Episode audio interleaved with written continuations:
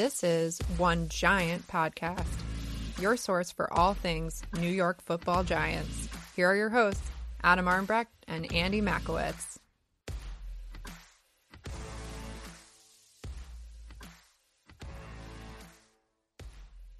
And with that, we do officially kick off, although Scott and I have now been talking for, for 10 minutes prior to getting this one going because that's what you do, man. Friend of the show. Happy to have him back. Play Like a Jet podcast, Scott Mason. Hey, what's going on? It's good to be back. It's good to talk some Jets Giants overlap because, as we were talking about before we started recording, there's a lot of overlap between the Jets and the Giants this offseason. And it was also fun to talk about Curb Your Enthusiasm and Seinfeld a little bit because the new season of Curb has been a lot of fun. I'm a huge Seinfeld fan, so anytime I can talk about that stuff. In fact, I have a mailbag episode that typically airs in two parts over the weekends with Chris Nimbley from Jets Insider. Mm-hmm. And a lot of times we get asked TV and movie questions and food questions too as part of the mailbag. And it's fun to answer those because, as much as I love to talk about football, it's never a bad thing to talk about those things too, especially when we're talking about the Jets and Giants right now, because it can get a little depressing at times oh. talking about those two teams. You're telling me, yeah.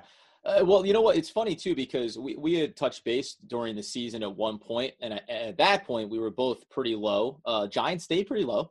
Jets kind of you rounded yourselves out a little bit as you went through the season. You ended up finishing seven and nine. Uh, you know, we mentioned the the overlap between these two teams. You know, about a month away before free agency, a couple months before the draft, you know, two and a half months now. Secondary, offensive line, edge rusher. These are all areas of needs for which make it both New York based football teams. You know, what is I want to kind of gauge what is your philosophy or what's your thought process about when when you look at the Jets off season and just football in general as you're approaching that free agency period do you look at it as it's strictly if you have the need offense and defensive line you know build in the trenches and then worry about some of those ancillary pieces or do you think that if there's a guy on the market that is just hands down the talent that everyone, you know, the uh, the apple of everyone's eye, do you make him that the target that you go for, and you kind of forego everything else, and then address additional needs in the draft? How do you think that the Jets should approach it? How do you think most teams should be approaching this? It's a combination, I think. It really depends on who's available and it depends on your needs and it depends on the strength of the draft. So I think that one thing that the Jets have done that has been regrettable over the last decade for the most part, really, and my friend Chris Walker and I talked about this a lot, is the fact that they don't play to the strengths of free agency and the strengths of the draft. So, mm-hmm. for instance, this year, the strength of the draft looks like it's going to be wide receiver more than any other position. There are just a ton of wide receivers that look like they can come in and be, if not great wide receivers, at least have an impact in a pretty short span of time. Maybe not day one. Some of these receivers take a little bit of time, but you would think at least by mid-season, these guys would start to have an impact. And there's so many of them, guys you can get not only in rounds one, in round one, you know, guys like Jerry Jeudy and CeeDee Lamb, but then there are plenty of other wide receivers later on in the draft. There's so many of them that you can look at and see as potential number two, number three players at the wide receiver position, or even maybe number ones. You never mm-hmm. know how it goes. Sometimes you pick a guy in the fourth round, you're not expecting him to be a number one receiver, but he turns out to hit it big. But I think the Jets really need to steer into the strength of free agency and the strength of the draft. So, what I think teams need to do is they need to look at team building in general and they need to look at what their team needs and then they need to put that in the context of what's available. So, for example, with the Jets, right now, here's where the Jets are particularly weak. The offensive line is decimated. They could use some playmakers at wide receiver. They really need an outside edge rusher to go with the interior line, which is pretty strong and they need cornerback help. Mm-hmm. Well, let's look at free agency. It, it appears that there is going to be a lot of really good edge rushers that could be available. Now, is Yannick Ngakoue going to be available? I tend to think the Jaguars, push comes to shove, are going to franchise tag him. But if he's available, that's a guy that's a top 10 to 15 edge rusher at 24 years old. You jump all over that, especially since, as we know, edge rusher, quarterback, and offensive tackle are the three hardest positions to fill in the NFL. So if you have the opportunity to add an excellent guy at one of those positions in free agency without having to give up draft picks, you go ahead and you do that. So I think in Ngakoue, there's Bud Dupree, Dante Fowler Jr., Matthew Judon. You could see Shaq Barrett available. There are a lot of potentially impactful edge rushers that are going to be available in free agency, or at least it seems that way.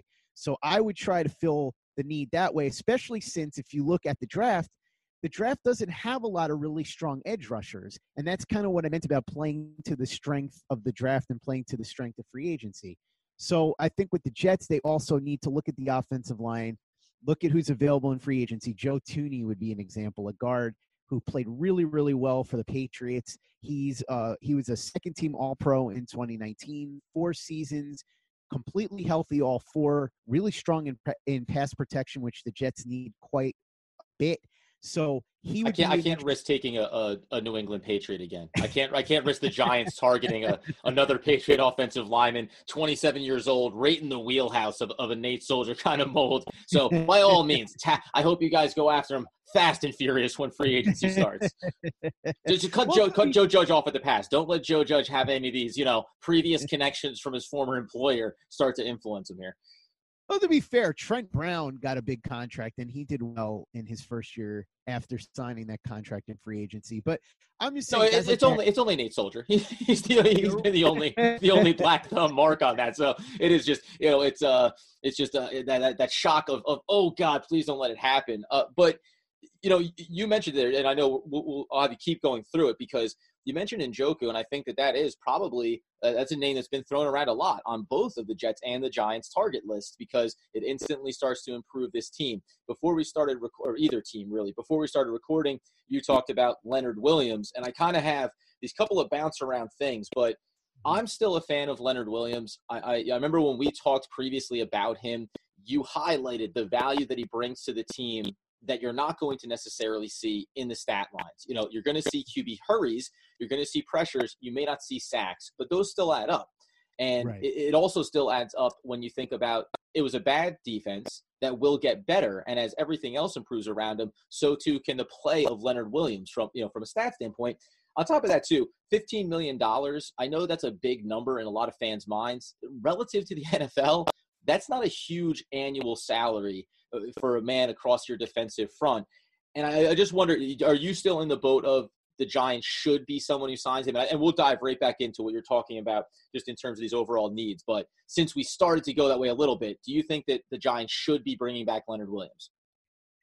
Well, I'll start with this. Obviously, I want the Giants to sign Leonard Williams before free agency starts because – it would improve the draft pick that the Jets get from the Giants in 2020. It would you already got the 68th pick in the third round, man. I mean, just greedy. I'm trying to be as greedy as possible here. I'm mm-hmm. a Jets fan. I got to take my wins where I can get them, especially what we've seen the last 10 years. But my thought on Leonard Williams is the same. And the funny thing is, a lot of Giants fans were complaining about what you were talking about no sacks. Oh, this guy is an empty stat sheet.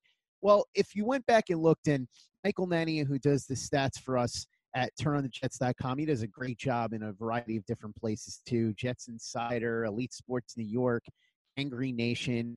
I really think that an NFL team should hire him, but that's a whole other story. He loves to dig into what PFF has and then he watches it mm-hmm. himself and compares. But just looking at what PFF had in terms of pressure stats, Leonard Williams wound up as the number 11 uh, with the 11th most pressures for an interior defensive lineman in the NFL. But the number of pressures significantly jumped up when he went to the Giants because he mm-hmm. got off to a slow start with the Jets. He really did very well with the Giants. And people will look at the stat sheet and say, oh, he didn't have this many tackles or he didn't have this many sacks. But he was constantly in the quarterback's face. And the last time I was on, we talked about his first game against the Dallas Cowboys and the fact that people said, oh, he had no impact in the passing game. And then we joked about how in an article that was highlighting how Leonard Williams supposedly had no impact in the passing game, Leonard Williams had two pressures on a drive that forced two incompletions for Prescott that forced a field goal instead of a touchdown, saving the Giants four points. So right. it's just funny how people don't see that value. I think teams around the league definitely do. Now, the question becomes is Leonard Williams and what he brings to the table worth $15 million a year? That's a tougher question. I'm not sure because I think if you're looking at somebody who's more of an elite player, you're looking at someone that's going to get 18 to 20 million probably. Is mm-hmm. Leonard Williams worth in that 15 million range? Mm, maybe a little less than that, but then again, it's hard to say. You kind of have to see what the market is like. There are a lot of times where guys get contracts and you shake you shake your head and you say, I can't believe like Kwon Alexander last year got mm-hmm. something like $14 million a year. And I was completely flabbergasted by that. But that's just the way that the market goes sometimes. If there are other teams that are willing to jump in and offer Leonard Williams $15 million, it's something the Giants should consider because he was stout against the run. And like we talked about, even though he didn't have the stat numbers, he was constantly pressuring the quarterback. And after he was traded to the Giants, he was pretty much an elite pressure guy from the interior. So I think the Giants should do what they can to try and bring him back. 15 million might be a little much, but that's really for Dave Gettleman to figure out. I do think that he's a valuable piece of the Giants team going forward if he comes back. I think he brings a significant amount of value, a lot more value than most people seem to give him credit for. It drives me out of my mind because people really don't look at the things that matter. They look at these sack numbers. I mean, it's funny. Michael Nania, who I just talked about, had a theoretical, and he said, What if a player got one sack a game for the entire season, but right. literally nothing else the rest of the game? What would happen? He'd go to the Pro Bowl. He'd probably be an all pro because people would look at it and go, Oh my God, he had 16 sacks. But who's more valuable, that guy or the guy that gets five pressures per game? The guy that gets five pressures per game, for my money, is the one that's more valuable. So I do think the Giants should try to keep him. The price is going to be the the sticking point here. I'm not sure about the 15 million dollars, but but if Gettleman can find a way to get a decent deal with Leonard Williams in place, I think he should definitely do it. Especially since, again, on top of everything we're saying, he's only 25 years old. Mm-hmm. So that, that's a big part of it too, right? Age, I think, fits because even we're talking about some of these free agents, and I've had these conversations with uh, you know friends around the Giants where you talk about you know, do you want to give it to a contract, maybe to a cornerback? You look at the secondary at 27, 28 years old. It, it, wasn't necessarily a bad contract when the Giants brought in Janoris Jenkins. It turned out to be a bad contract because the Giants ended up being so god awful over that stretch. But theoretically, you were bringing him in because you were going to make this push in the postseason, you know, into postseasons uh, quote unquote. But you know, you, think about when you give out a big contract to a guy that's rate about to enter his peak, and then you think about the back end of 31, 32 and what it costs you. But like you said, a guy like Leonard Williams, you're talking about paying him for his prime on a four year deal. And then he'll exit and probably get himself another big contract somewhere else if he performs well. So there, there is that that balance of wanting to have young talent. Well, he is young talent now.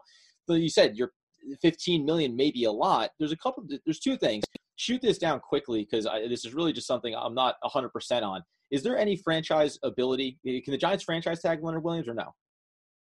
I think they can. I don't see any reason that they so, couldn't. Okay, so if they were able to franchise tag him, because there's two scenarios that I, I thought about. One, if you franchise tag him and he plays on the tag this year, it'll end up being a little bit higher of, of a price tag than 15 million. But by doing so, you would then convert him into a compensatory pick if he left and signed somewhere else next year. As of right now, the Giants can't get anything for him if he goes somewhere else because they traded for him in season. So that was one route that I thought the Giants could go. Now, do you want to play? You want to have a disgruntled Leonard Williams on your roster for a season? That could be a risk, certainly. The other thing was, and this is more just existential, I guess. So many fans on, on, social media for the Giants were talking about how you have to re-sign him. You already gave a third and a fifth to get him. It's going to become a fourth if you bring him back. You have to do it. Otherwise, you know, Gettleman looks even worse for you. But I painted the scenario of if you're the Giants, say that they had fired Dave Gettleman and brought in a new GM, and that GM assessed Leonard Williams and said, listen, I know that we gave up these draft picks for him, but the value for what he wants in a contract is not there we're, we're not going to throw, as they say, you know, good money after bad or bad money after good, however that phrase goes. We're, we're going to move on from them and understand that we made a mistake.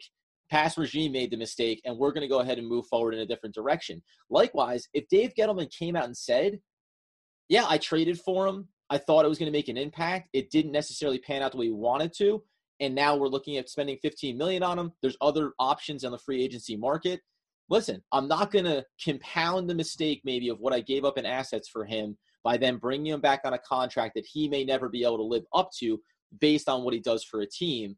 I, I, I, I think it'd be hard pill for a lot of fans to swallow, but I'd be completely okay with that if it was just, listen, we made a mistake. Do you want me to make a second mistake or what we think is a second mistake? So I was just curious to see if you think either one of those two scenarios would make sense from a Giant standpoint. It's interesting because I think the Jets are probably having a similar internal dialogue right now about Robbie Anderson because oh, that's I want Robbie to ask you on him. Yeah. Yeah, so we'll we'll kind of mix this together. But Robbie Anderson is sort of in the same boat as Leonard Williams in terms of he's a really nice player. He's probably going to get paid a lot on the open market. How much is he worth, and how much do you want to spend to keep him? In the case of Robbie Anderson, and what you're talking about the franchise tag, and I'm going to suggest something with Robbie Anderson that might be interesting for the Giants as well with Leonard Williams. I think that the best move for the Jets here would be to slap the transition tag on Robbie Anderson. Now, mm-hmm. the downside to that is that you don't get any compensation if somebody signs him and you don't match. But what this does is A, it pays him less money than it would pay him on the franchise tag. And B, it lets other teams set the market. So for Robbie Anderson, for example, the worst case scenario would be I think it's $15 million for one year. You can handle having Robbie Anderson one year, $15 million. That's okay. If that's the worst thing that happens, fine.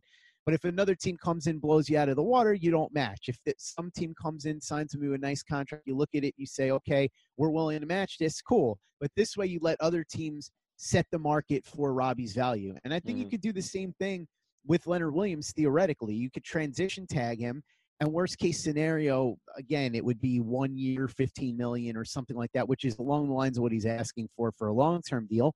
And then if somebody else makes an offer, you can decide whether or not you want to match that. As far as what you were talking about with compounding mistakes, listen, I absolutely agree with you. I think they should try and keep Leonard Williams just because I think he's a good player and I wouldn't want to let him go unless somebody gets carried away with the bidding. If it's a reasonable contract, I'd want to keep him if your thought is, well, you have to pay him no matter what because because you gave up a third and a fifth, and then you end up paying him twenty million dollars a year, which is way more than he's worth, simply because you don't want to admit that you shouldn't have given up a third and a fourth in this scenario. Well, I don't know what to tell you. That's how bad teams stay bad. You right. can't continue down the rabbit hole of bad decisions. You have to recognize it's the sunk cost fallacy, right? That's what they call it in business. But when you make an investment that turns out to not be the positive investment that you thought it would be, sometimes you just got to cut, cut bait and move on. It, you don't want to throw bad money after good, uh, good money after bad, rather. So I, I don't agree with people that would say that at all. I'm with you on that.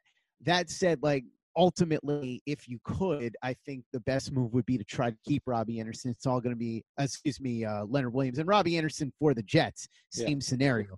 It's all just going to be a matter of price because uh, I think Robbie Anderson's a valuable piece for the Jets. I think Leonard Williams could be a valuable piece for the Giants. And ultimately, it's just going to come down to money. That's always what it comes down to. Well, you know, and so uh, before we started recording, uh, Scott's comment was, I, you know, Adam leads and Scott's going to follow because I'm hosting. So if you're familiar with the Sunday morning comic strip Family Circus, this basically looks like the kid who goes on that tour through the neighborhood before he finally makes his destination. So, uh, Scott, I'm sorry, this is the adventure that we're on now. You, uh, you, you mentioned Robbie Anderson, and I think you know before you had highlighted about what's available out there in the market, and then you take a look at the draft as well. And just to, to highlight that point, right? A lot of depth there at the wide receiver position in the draft, and the Giants just had a great late round hit in Darius Slayton, where all of a sudden he kind of starts to come on there at the end of the year, and I think he complements well the receiving corps overall and what the piece that you have there right now. So you can see how the idea of like you said bringing back Anderson on a four you know four year deal and paying him max money at 27 years old when some of these positions especially when you look uh, when you project ahead to the draft you know that you're going to have opportunities to fill these needs and pay obviously a substantially less price tag for them. And you also can then spend that money somewhere else in free agency. So you know one of the guys just as a footnote that I am desperate for the Giants to find. Oh, desperate maybe a little bit heavy handed, but I love Claypool out of Notre Dame. I, I think that he's that mid round kind of wide receiver pickup, especially for the Giants, kind of in that Robbie Anderson, big body, stretch the field mentality. Red zone threat can do the things that you want to do physical, good hands on the ball. And that's the kind of thing where I think the Giants or any team, and even, even the Jets, like you mentioned, depth at wide receiver, you get a guy in that middle round that comes in, learns the system, and develops along the way. All of a sudden, you have a, a nice complementary two that creates mismatches across the field. So uh, th- those are that's just a couple of the names that I thought about when you look ahead to that draft, especially at the wide receiver position. There's so many receivers here. Everybody's talking about Jeudy and Lamb, but beyond that, you have Henry Ruggs, who is going to be yeah. a real stud in the NFL. You've got Tee Higgins, who now they're talking about possibly falling to the second round. You've got Shenault. You've got you've got Aiyuk. You've got Jefferson. You've got so many good receivers, uh, Van Jefferson and Justin Jefferson, I should say. So both Jeffersons. It's just uh embarrassment of riches. Chase Claypool is another guy. Uh, Chris Nimbley, who does the show with me a lot from JetsInsider.com, is a big Chase Claypool fan, largely because he's a Notre Dame guy. Hmm. There's a, a, couple of other people that have brought up his name in terms of somebody that could be a replacement for Quincy Enunwa potentially if Enunwa ends up retiring or gets cut due to all the injuries that he's had. But you could go down the list of names. Bryan Edwards is another one. So many of them, guys that their film indicates in their production that they could come in and be productive pretty much right away or at least close to it. So, yeah, I mean, you look at somebody like Slayton, that's what you're looking for in the mid to late rounds when you draft a wide receiver. If you can get a productive wide receiver in those rounds, then it's an absolute home run. If you can get a guy that can start for you in the mid to late rounds, that's really what you're looking for a, a solid to good starter. Mm-hmm. And that's how you build the core of the team if you're a good team. Because ultimately, free agency doesn't matter if you don't draft well. Teams don't win in the NFL if they don't draft well for a variety of reasons. The fact is that when you draft a guy, especially when it's past the first round and he turns out to be good, you've now got that player very cheap for four years, right? And you've got him at the peak of his powers and so on and so forth. Whereas with free agents, you tend to spend money on guys that are older, they might have injury issues, and they're also getting a lot of money. So that's how you win in the NFL. Teams that draft well. And when you get guys like Slayton, that's how you build winners. Now, the Giants are going to have to get a lot more guys like that, and the Jets are going to have to prove that they can do that. Joe Douglas, in his first year as the general manager, is going to come in now, and he's going to do his best to live up to the reputation that he has. He has a strong reputation from his time with Baltimore, a little bit with mm-hmm. Chicago, and then with Philadelphia. We know what he did there in helping to build the championship roster. So he is now going to be the number one guy in the organization for the first time. He came in after the draft and after free agency last year. So this is his first real shot to do this. And so he's going to have to prove that his reputation for having an eye for talent is legitimate, and he's going to have to hit on some of those mid to late round picks. And you're going to have to see that with Gettleman as well. We talked about Slayton, but overall, Gettleman has made a lot of questionable picks, not only with the Giants, but during his days in Carolina. So he's got a real task ahead of him to build that roster out, too. And I think that the fact that there are so many really good wide receivers in this draft means that there's an opportunity for both teams and other teams to go into this draft and to land potentially even two receivers that could come in and have an impact. And I think that that's why, for me, if I'm drafting at a high position, I probably wouldn't be looking at a wide receiver unless I was convinced that, say, Jerry Jeudy or CeeDee Lamb is going to be a first ballot Hall of Famer, and I just absolutely had to have them. I think getting a top tier offensive tackle is just so much more important. And that, and honestly, I think it's most likely that the Giants and Jets are going to both try to do that. The wild card here, of course, is for the Jets. Will one of those offensive tackles be on the board? Now, as far as I'm aware, there's never been a scenario where four offensive tackles have gone in the top 10. But that doesn't mean it can't happen, especially considering the strength of this draft. And for the Giants, the question becomes if they do draft an offensive tackle, which one? Because there's strong odds that they can get anyone that they want, any of the 4 mm-hmm. And the other question is, does Gabe Dave Gettleman throw a curveball because he's been known to do that. He's been known to. Daniel Jones is an example of a curveball. Right. Does he turn around and say, you know what? I want Isaiah Simmons. I know it's kind of you know, crazy to some people to pick a guy at that position who's sort of hybrid at number four, but I just believe that he's going to be such a special player that I have to have him. Maybe he does that. It's really hard to say. Maybe he decides that he wants that stud wide receiver in Jeudy or Lamb. I would assume he's going to take an offensive lineman, but you don't know. So there's a lot of intrigue there. And the thing with wide receiver is you don't have to pick one early because there's going to be so many of them. Well, and so you know, question asked and answered. If you don't want to see the Jets going anywhere near a wide receiver at the 11th overall pick, likewise, I would hate to hear that Gettleman uh, went for Jeudy there at four, even if it was. Well, I just think he's this transcendent talent. Uh, you know, especially from a Giant standpoint, we've been through this recent history with you know Odell Beckham Jr. Regardless of any opinions about him off the field, personality, what have you, the bottom line is you can have a premium talent at that position, and it doesn't still change your team in terms of wins and losses and improving the overall play because you still need the offensive line to protect the quarterback to be able to throw him the ball, et cetera, et cetera. But you know, the interesting thing for me is, and you mentioned about these curveball scenarios that Simmons started to get a lot of a lot of heat there for the Giants for a couple of weeks at that fourth overall pick.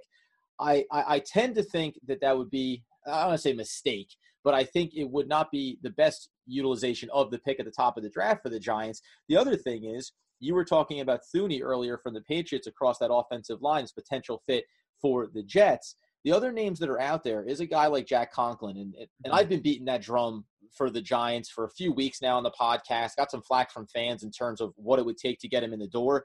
You know, that can I think that that can shift things a little bit because if the Giants were to go into, and probably for the Jets as well, if you go into free agency, although Thuney at guard probably not going to change the Jets if they could get a get a tackle at eleven, I think that they would be happy to. But if the Giants go and get say Conklin, who the drawback with him, if there is one, is that he ranked fifth overall in rush uh, in rush efficiency, but 49th in pass. You know, mm-hmm. so his run block, he's in the 91st percentile, but right in the 50th percentile in certain terms of his pass stat line. So, you know, you want to be able to help uh, Saquon Barkley open up some holes. Okay, then Conklin may be your guy, but is he going to be the best suited to protect Daniel Jones? Because ultimately, I think what you're going to see more of in the offense for the Giants this upcoming season is trying to get Saquon Barkley into space, whether it's on pitch outs, whether it's using some of the uh, run pass read with Daniel Jones, getting Daniel Jones out on the edge and working some pitches. I don't think you're going to see Saquon Barkley nearly as much in between the tackles as you have early in his career under Joe Judge. And, and, the secondary thing of that is, though, if they go and get Conklin, all of a sudden at four overall, I've been muddling around. You know, what makes the most sense? The trade down scenario to get a couple extra assets, try to recoup that 68th pick that we gave over to you guys for Leonard Williams. And then I start, I, I really start to think about Okudah and whether or not he is head and shoulders the premium talent at that position in the draft this year and really plugs in and fills a need. Do you have do you have any you have any thoughts on Okudah and whether or not do you think that for Jets and Giants here, if they attack, if they get someone in the free agency across the offensive line, does that automatically shift what they do with their first round pick? You know that you can go second round and start to fill those needs, but do you think four and eleven automatically pivots if they sign a Conklin, a Thuney, you know, uh, Humphries is even possibly out there from from Tampa as well? I don't think you can ever have enough good offensive linemen. I think it's sort of like starting pitching in baseball. Mm-hmm. There's a lot of injuries, and also guys get older, guys get beat up, and you really can never have enough players at that position. I think even if the Jets were to sign Conklin, they would probably still be looking to take an offensive lineman at number 11. Perhaps they would trade down if an offer came I still think that they should consider trading up if they have to to number nine to jump the Browns mm-hmm. if it comes down to it because we all know the Browns are going to pick an offensive lineman. As far as Gettleman, I, it's possible that he thinks that way as well, that maybe he wants an offensive lineman, but he's much more of a wild card than Douglas. I think people realize that, and Joe Douglas has not hidden this fact, that he believes very much in the San Francisco 49ers model, which is destroy people in the trenches. What you saw the 49ers do was control the line of scrimmage on offense and on defense, kill the quarterback. That was their formula.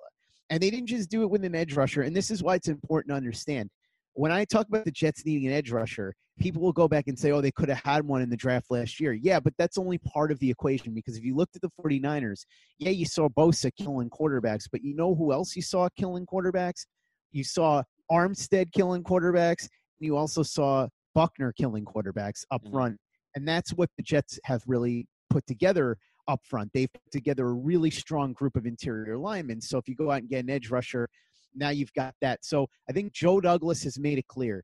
He values the edge, he values the offensive line. And I think that's where he's going to look to spend his money most. And that's where he's going to look to spend his premium assets in the draft. With Gettleman, it's really hard to say. I think with Okudah, I think he's a guy that is likely to go third to the Lions. Mm. If he's on the board at four, sure. I mean, I think he's a special talent at corner. And I actually had an interesting discussion recently about this. Uh, people were saying, what if a scenario arose where the four offensive linemen were off the board, but somehow Okudah dropped to 11, and you could pick either him or one of the wide receivers? And Joe Caporoso runs turnonthejets.com, which is the website where my podcast is hosted. He said, Oh, I would take Jeudy because you have to build the offense. Defense doesn't matter. And to me, that's crazy Yeah. for a a variety of reasons. Number one, to me, it's so much harder to find a really good corner than a really good wide receiver. Number two, I think that a corner is way more important than a receiver. Number three, if you look at the strength of this draft, there are a million receivers that look like they can be good. Maybe not as good as Jeudy or Lamb, but good. You look at the corners, and there's really nobody even close to Okudah's class. And you put all of that together, and then you combine it with what I was just talking about with the 49ers. A lot of people have that mentality now, which is just score points and you'll win and Right. just go with the Chiefs model. Okay, the Chiefs model is awesome if you have an all pro quarterback. If you have Russell Wilson or you have Patrick Mahomes, a quarterback that can carry the offense on his back, then awesome. You know, you can go with just load up on offense and don't worry about your defense so much. But for most teams, even if they have a good quarterback, that quarterback's not going to be on that elite level. We don't know if Sam Darnold's going to reach that elite level. I think he has the potential to do it, but we don't know. So the much safer route is to go the, the way that the 49ers did because that is universally successful. If you have a good starting quarterback, it doesn't have to be great because Jimmy G's not great. He was solid to good. Probably Oh, in that five- top Five to feet 15. long on uh five feet long on on making history. You know. Right. But you know what I'm saying. In Yeah, yeah, general, yeah. he's perfectly fine. You can win with him. He's probably top 12 to 15 quarterback. But the reason the 49ers were largely successful is what I said. They built in the trenches. They kill the opposing quarterback they control the line of scrimmage on offense. And so what that does is it opens up lanes for the running backs, but it also gives Jimmy G plenty of time to hit his receivers. And by the way, his best weapon on offense is a tight end.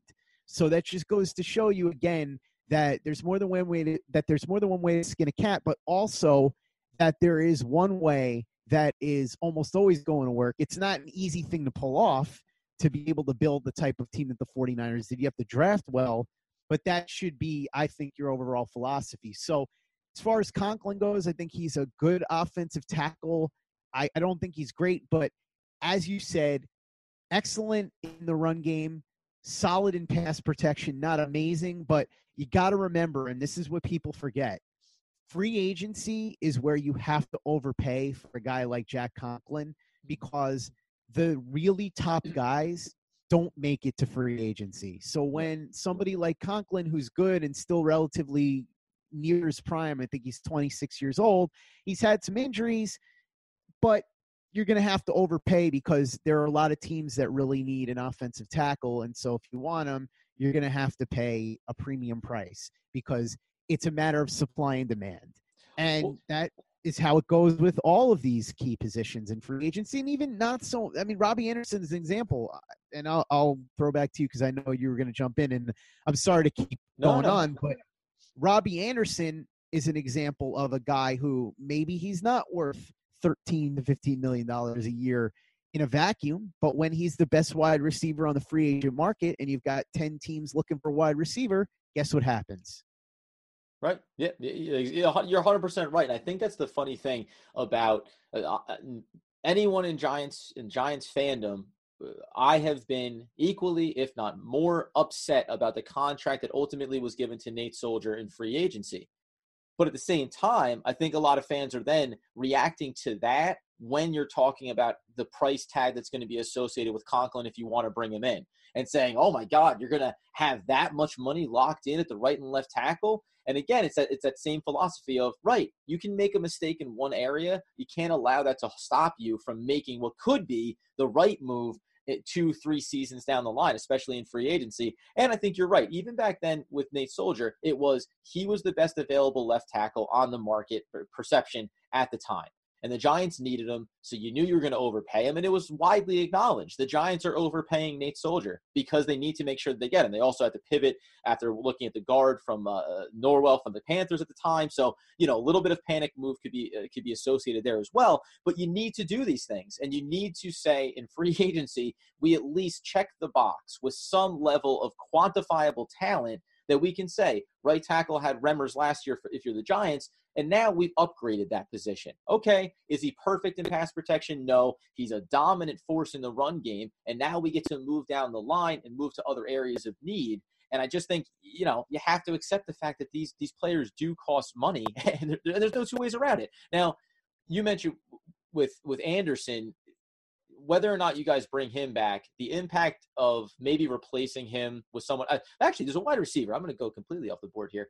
There's a wide receiver that I don't I don't think he'll be back with his team. He's going to be older, going to need to take a flyer somewhere. I assume maybe he would go somewhere like the Patriots for a reclamation project. But AJ Green, do you? I just wanted to know what your opinion is on him right now, and, and where you think if he can come back healthy, does he still have a little something in the tank, and could a team around the league maybe get a little bit of a steal in free agency with him? I think AJ Green's going to be looking to go to a contender, so I really don't think the Jets and the Giants would be in play for him. I think the Patriots, like you said, would be interesting. Yeah. Although right now, who knows exactly? I still think Tom Brady goes back to the Patriots, but we're going to find out soon enough. There are other teams that could use a wide receiver that are, you know, good teams that are on the cusp or that are in playoff contention. The Eagles are an example. Mm. I think the Eagles would probably like a younger receiver, but even if it's just a stopgap type of move, that's a possibility. I think the problem with AJ Green is that if you are a team like the Jets or the Giants, if you're being honest with yourself, you understand that you are not one year away from being able to be in real contention. Right. Maybe if all the chips fall the right way and everybody stays healthy and you build the team well in the offseason, you have a chance to compete for a playoff spot, but you're not going to be Super Bowl contender unless something crazy happens. If Sam Darnold all of a sudden becomes Aaron Rodgers, or if Daniel Jones all of a sudden becomes Russell Wilson, then sure, things might change. But as of now, you've got to be honest with yourself and realize that that's not really the scenario that is likely for your team, and you have to act accordingly. And I think AJ Green has got to be thinking to himself that he doesn't have much time left in the league, right. and he's spent all this time on a team that never made it out of the first round of the playoffs. So he's going to want to go somewhere where he can win. I think with the Jets and Giants, what they really need to focus on as far as playmakers and really the roster in general is getting young guys. You don't want to be spending for guys that are older. And, and this is where I got driven crazy the other day by Bill Barnwell coming out with these ridiculous suggestions for the Jets. He had them breaking the bank for a four year deal for Chris Harris Jr. from the Broncos, who's 31 years old and really doesn't even have the speed to hold up in coverage anymore on the outside. He's really more of a slot corner than anything else at this point. And at 31 years old, to give him that kind of contract anyway is foolish. He had them trading a second and a fifth round pick to the Ravens for Matthew Judon after Matthew Judon would be franchise tag. Now, Matthew Judon's a nice player, but he's 29 years old. I would be on the fence about signing him as a free agent, let alone trading assets for the guy. Mm-hmm. And then the other one was Emmanuel Sanders. He had the Jets signing Emmanuel Sanders to a four year, $40 million deal, which is also crazy because Emmanuel Sanders is 33 years old. You've got to get young fresh talent. And if you're going to get guys that are a little bit older, it's got to be guys that you're familiar with that aren't going to cost a ton of money that are going to be kind of placeholders. So for the Jets, one example of a guy that I thought could be interesting is Albert Wilson. Albert Wilson's 27. He's not a great receiver.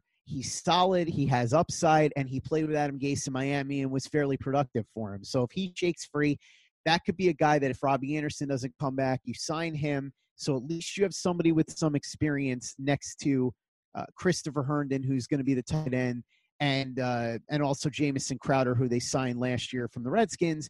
And then you go into the draft and you get one or two guys, you mix them in, and then at least Albert Wilson can help you until those two young guys get up to speed and are able to make an impact. And I think the Giants should be looking in the same direction. I don't think that it would be a smart idea to spend money on an older receiver. I know they did it with Golden Tate last year. To do it again would be kind of crazy. So even if AJ Green was willing to sign with the Jets or the Giants, I don't think it would be a smart move. I think they're better off going younger, going cheaper, and then going into the draft and trying to fill the holes that way. No, and I I agree with you on it as well. And I think you mentioned there in there on AJ Green of just having spent so much time in Cincinnati, never making it out of the first round. It's almost and, not for Jets or Giants, but I, I do this a lot of times when you look around the league. You think about these older players, players that have come off some injuries and haven't necessarily had the opportunities that you'd like them to see. It's more I'm like, man, I just want to see AJ Green in a deep playoff run, right? I, I just I want to see him on one of these teams like the Patriots or uh, you know whoever it may be where he just gets a chance to show off that skill on the biggest stage. And especially for him, it's you know probably coming down to the wire here. Wide receiver at his age and with the injury history, maybe he has one more fully healthy season in him where he can help a team take go to that next level and move from a conference championship into into a Super Bowl contention. So that I'm just always keeping my eyes on those kind of guys. But I think you're 100% right when you talk about both teams needing to get younger in New York and you know, for you guys as well, just quickly on that wide receiver piece, like you said, if you bring in someone like Wilson, that second, third round pick that you get from the Giants in the Williams deal really gives you flexibility in, in what ends up being a valuable round there. You can go with a position of higher need maybe at the 68th pick. And then when you guys come back up there at 79, you can still take a look around there. And maybe that's the opportunity where, as you said, in the deep wide receiver class, you get to dip yourself back in there and now all of a sudden, if you bring back, say, Anderson, you come in with Wilson, and now you get another young player in the middle rounds, your wide receiver corps could really transition into something a lot different in the matter of one off season. You would also mention before about, uh, by the way, I agree with you 100% on the, the 49ers construction, right? That is the guaranteed way to have sustained success. Mm-hmm. You, you highlighted that it's not easy to do that when you have to build through the draft and, and draft well to have these players come through.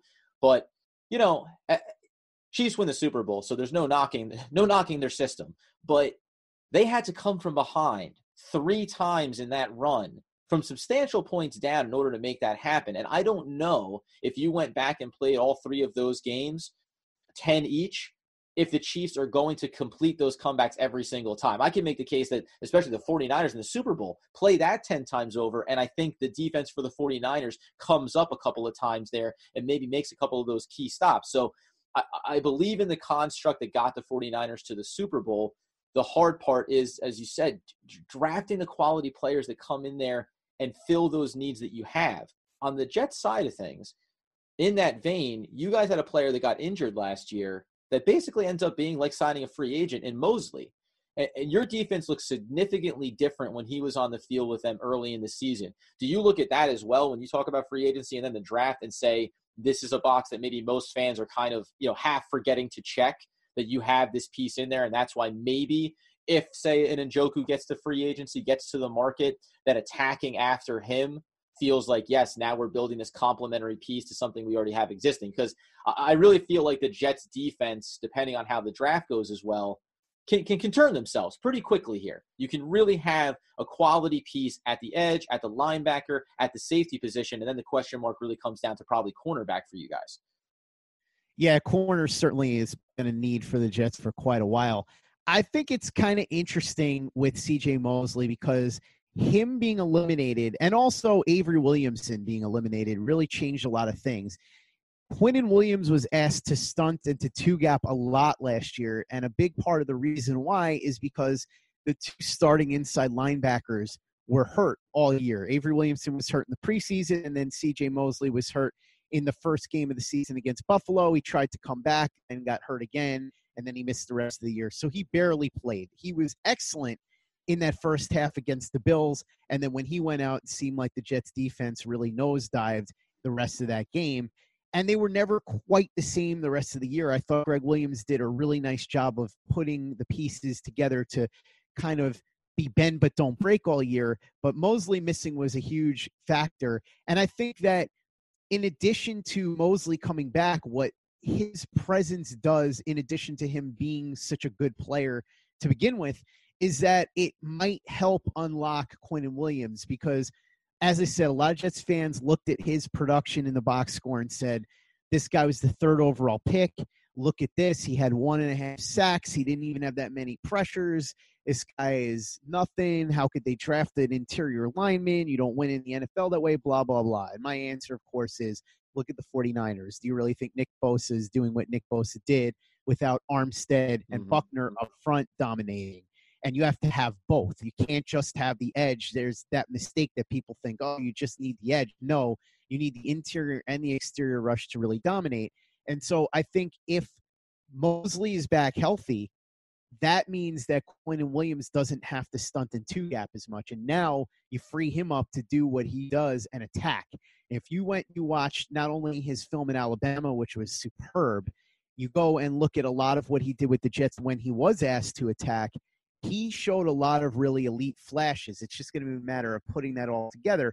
But I think with a healthy Mosley, and then as you said, not necessarily even Ngakoue. I mean, listen, Ngakoue is the dream, right? That's the yeah. guy that you want.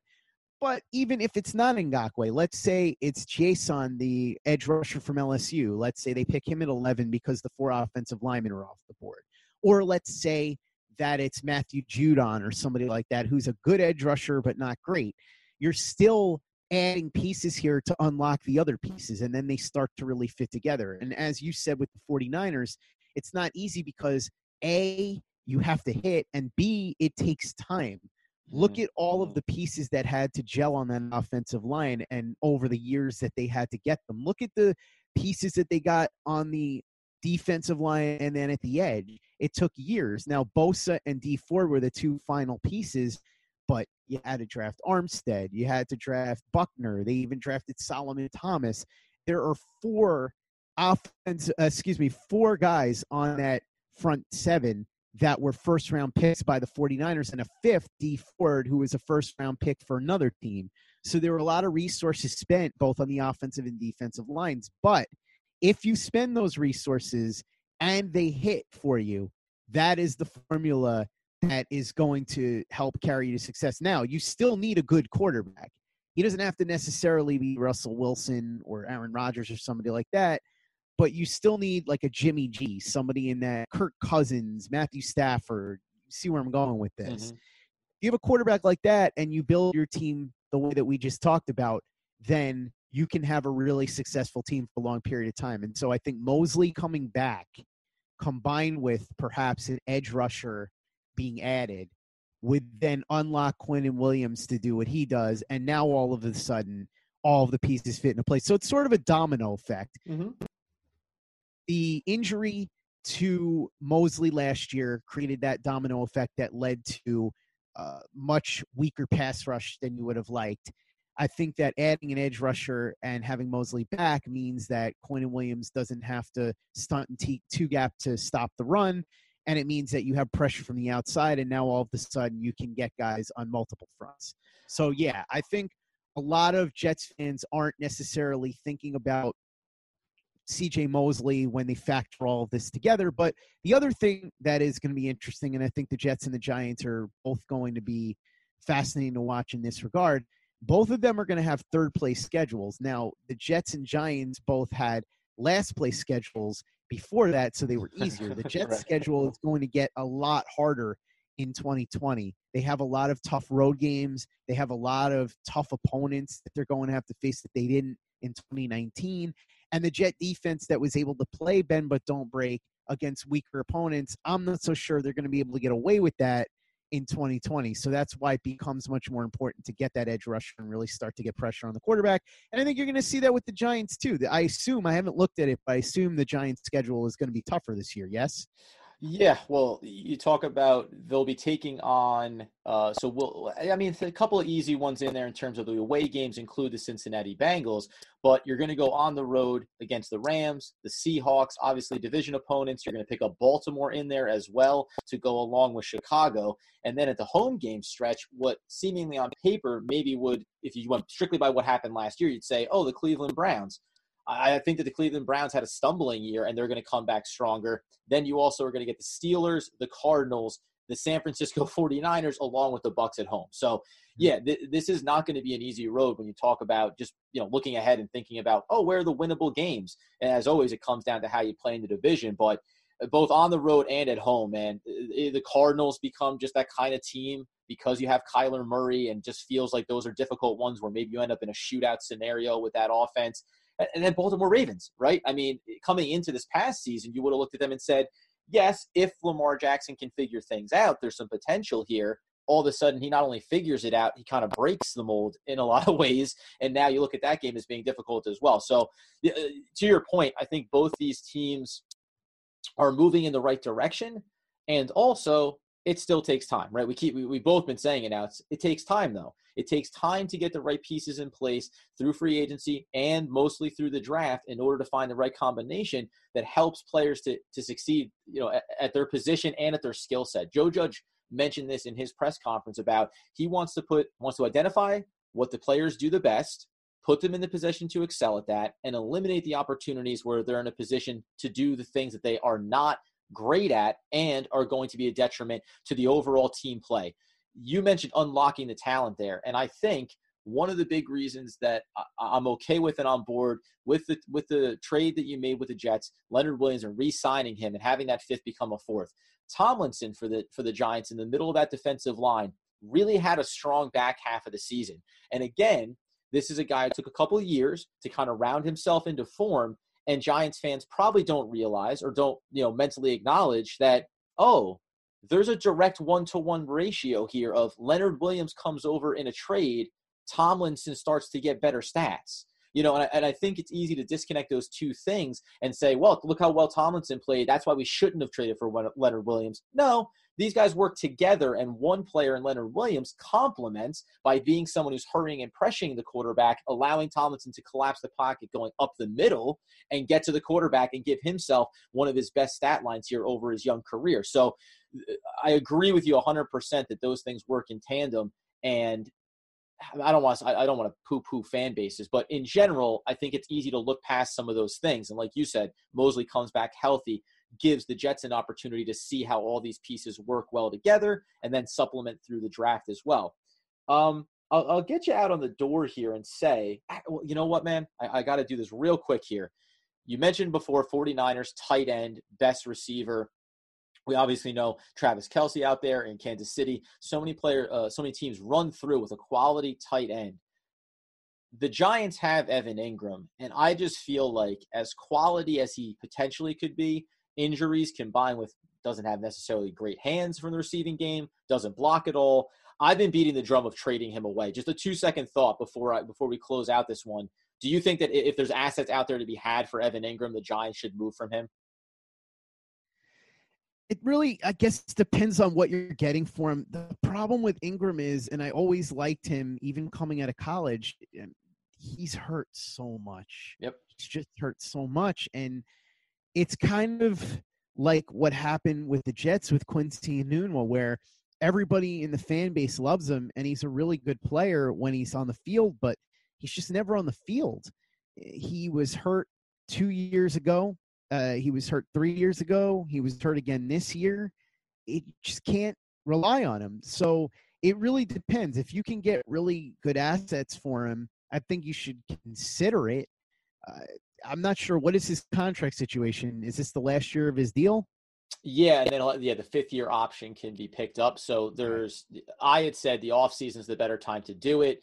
Some mm-hmm. people that I talk to think, you know, hold on to him, maybe trade him in season. But I, I think once you go into this year, you know you want to be built you want to be moving forward right? Building positively. So i don't think the giants want to be a team that's trading players away at the trade deadline. It means that things aren't going well. So i think it's an all or nothing scenario. You try to get as much as you can. It's why i was a proponent prior to his injury. I thought they should have tried to trade him last year. But you know at this point like you said the, the amount of injuries that he has i have some deluded giants fans that said anything less than a second round pick i wouldn't possibly trade him for. I'm more in the boat of if you could get a third rounder from someone, which I don't necessarily think is that likely, I would jump at it. And if you could maybe pair up a couple of, you know, fourth and fifth rounder or something along those lines, I would jump at the chance just to get a couple more assets in the door. When again, you talk about positions of need and filling them. And oh, by the way, where did Greg Kittle get drafted? You know, where does some of these high quality tight ends go? They go in middle and late rounds. You do not need to, which probably sticks in my head as well take a tight end in the first round like the Giants did because you never get the value back on that. It depends because if you get an outstanding tight end like Tony Gonzalez, then obviously the value is just fine. But the problem, well, okay, yes, is, but but a guy that's going to block and receive, right? Mm-hmm. Yeah, which Tony Gonzalez was able to do eventually, and you can get guys that can do that in the first or the second round, and that's fine.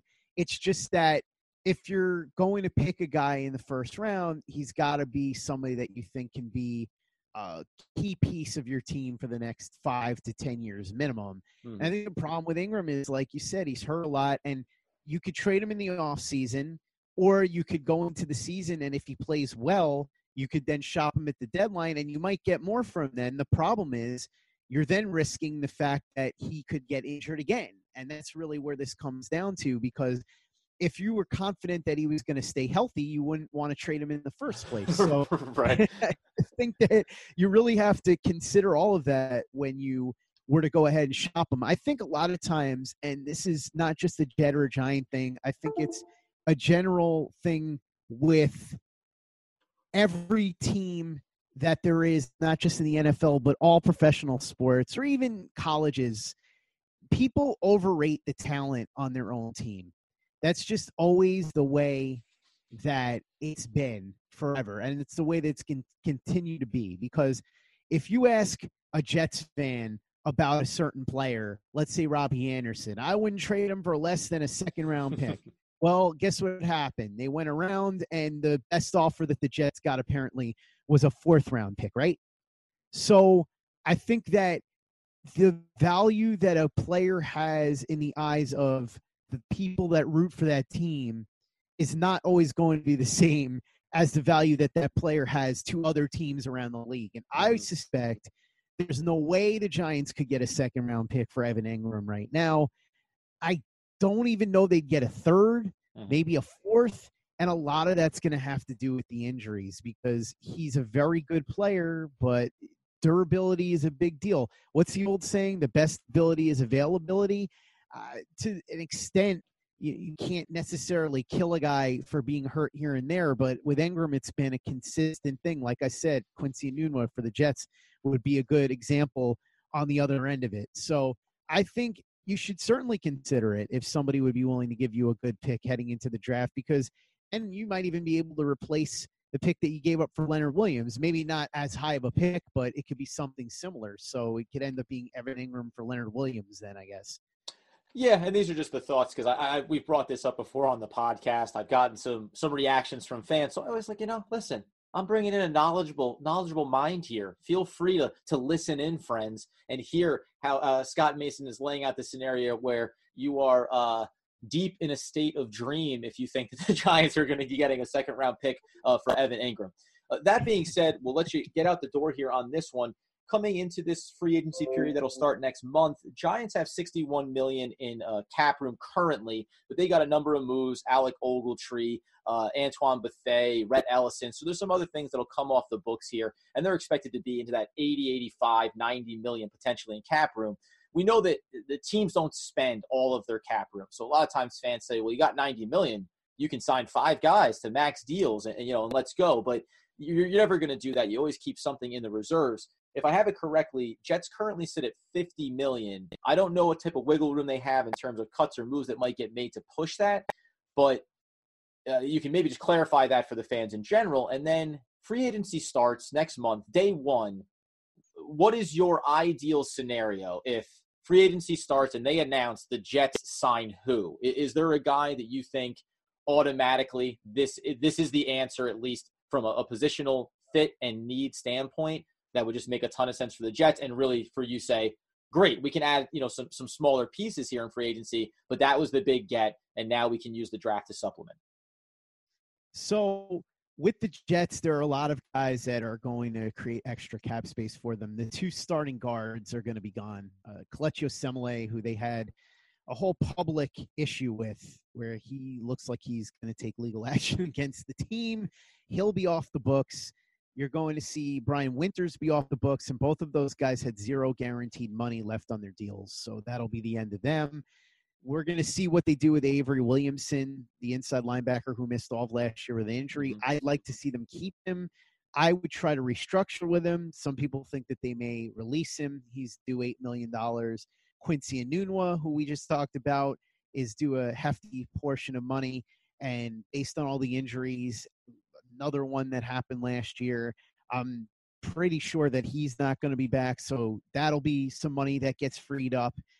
I think that once they do all of those things, and Trumaine Johnson obviously is another one, but it's not going to free up a lot of money. I think like three million. But as far as I'm concerned, even if they had to pay 13 million at this point, just get him off the roster. I can't even look at Trumaine Johnson.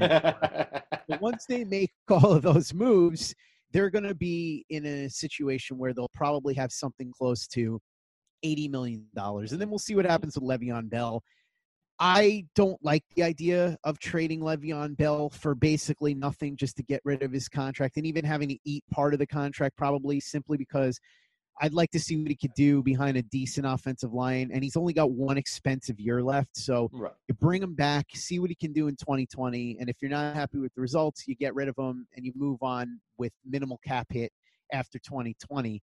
But I think with all of that said, in terms of how much money they have or how much money they could have, the two guys, and I talked to Manish Mehta from the Daily News about this on my podcast, and he actually wrote about this in the Daily News. But I'm in agreement with Manish, which is somewhat rare. A lot of times I disagree strongly with Manish, but we both said that, and again, this is contingent on these guys actually being available. That the two guys the Jets should go after the hardest are Joe Thuney, who we talked about before, and Yannick Ngakoue, who we also talked about before, because I think the offensive line is a major need of fixing. And Joe Thuney could come in here and be something similar to what Alan Faneca was for the Jets when they signed him in 2008 when they were remaking their offensive line.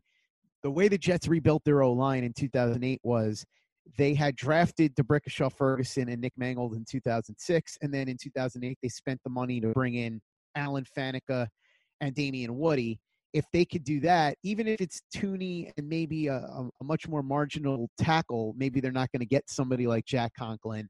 That would be great. And then with Ngakoue, I think Ngakoue would just be an absolute home run because, as I said, he's really a top 10 to 15 edge rusher in the league. You put him on that defense, you solve that edge problem. And now with Mosley coming back and Quinnen Williams going into his second year, you could see some nasty things from that defense, which is due for a regression for all the reasons that I talked about. But if you add Ngakoue, maybe you don't see that regression. I'd like to see a corner added, obviously, but those are the two guys that, if you were to say to me, give me any two free agents that the Jets could get within reason, those would be the two guys that I would look to get.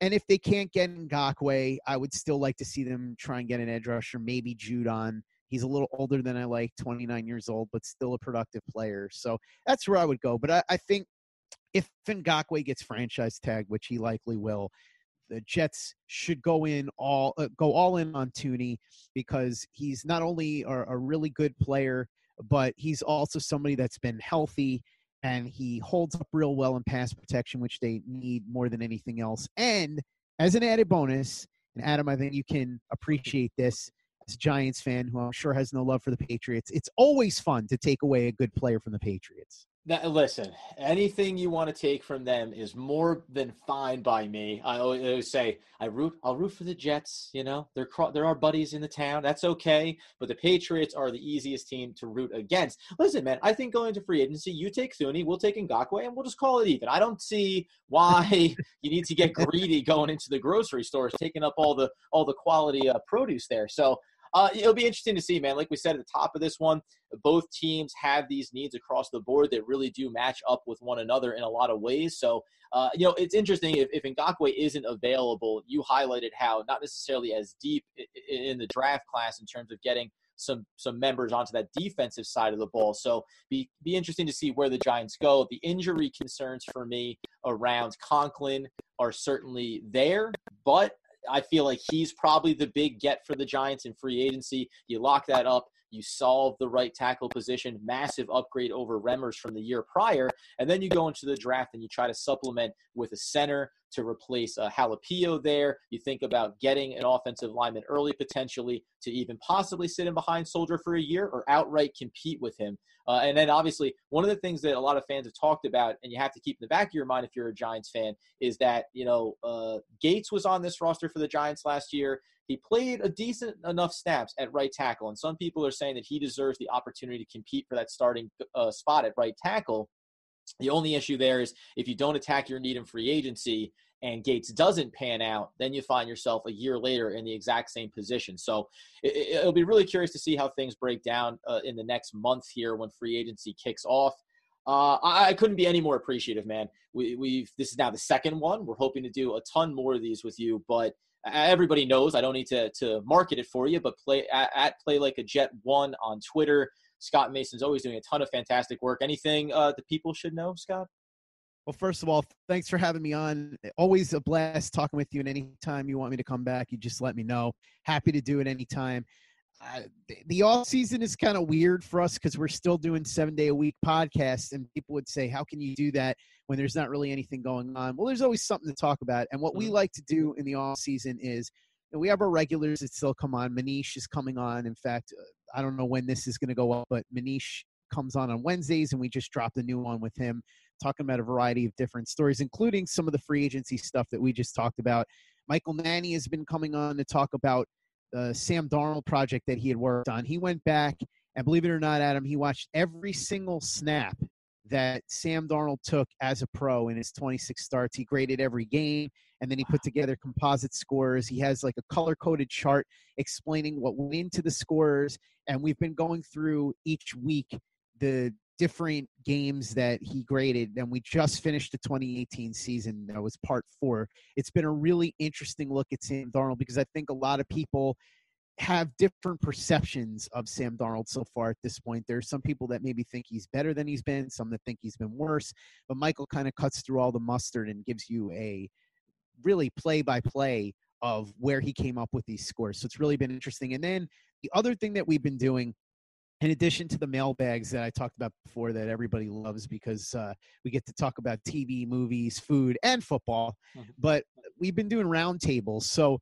we'll get people that are from all different walks of life that are Jets fans to come on and talk about what the Jets should do in the offseason, the state of the team heading into 2020.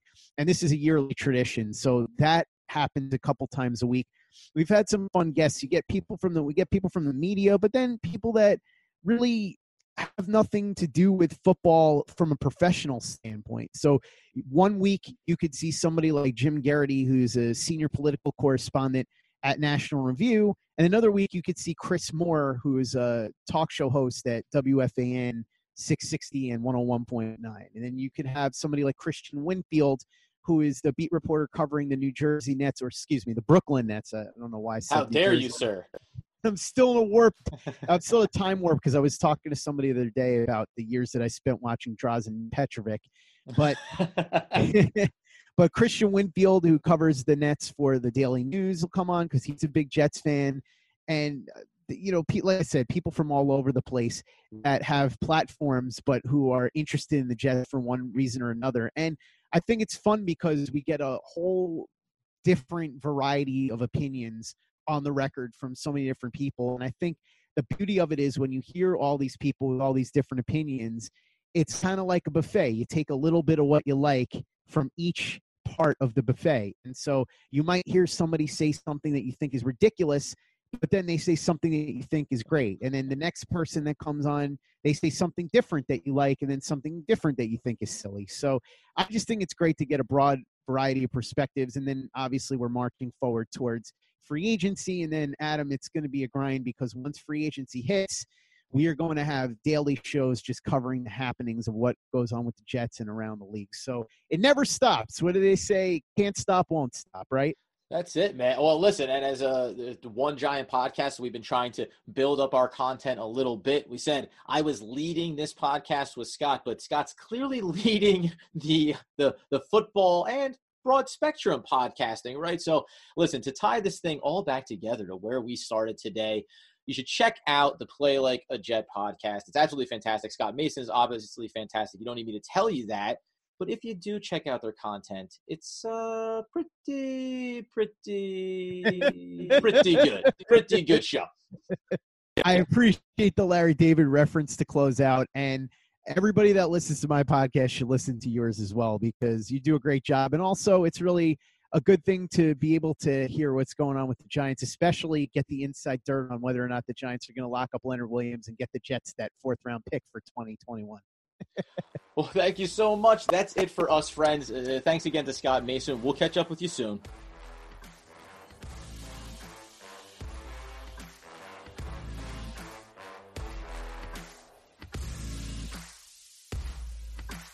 You can follow Adam and Andy at One Giant Podcast on Instagram, Facebook, and Twitter. Remember to download, rate, review, and subscribe to the podcast on iTunes or wherever podcasts are available. This has been One Giant Podcast.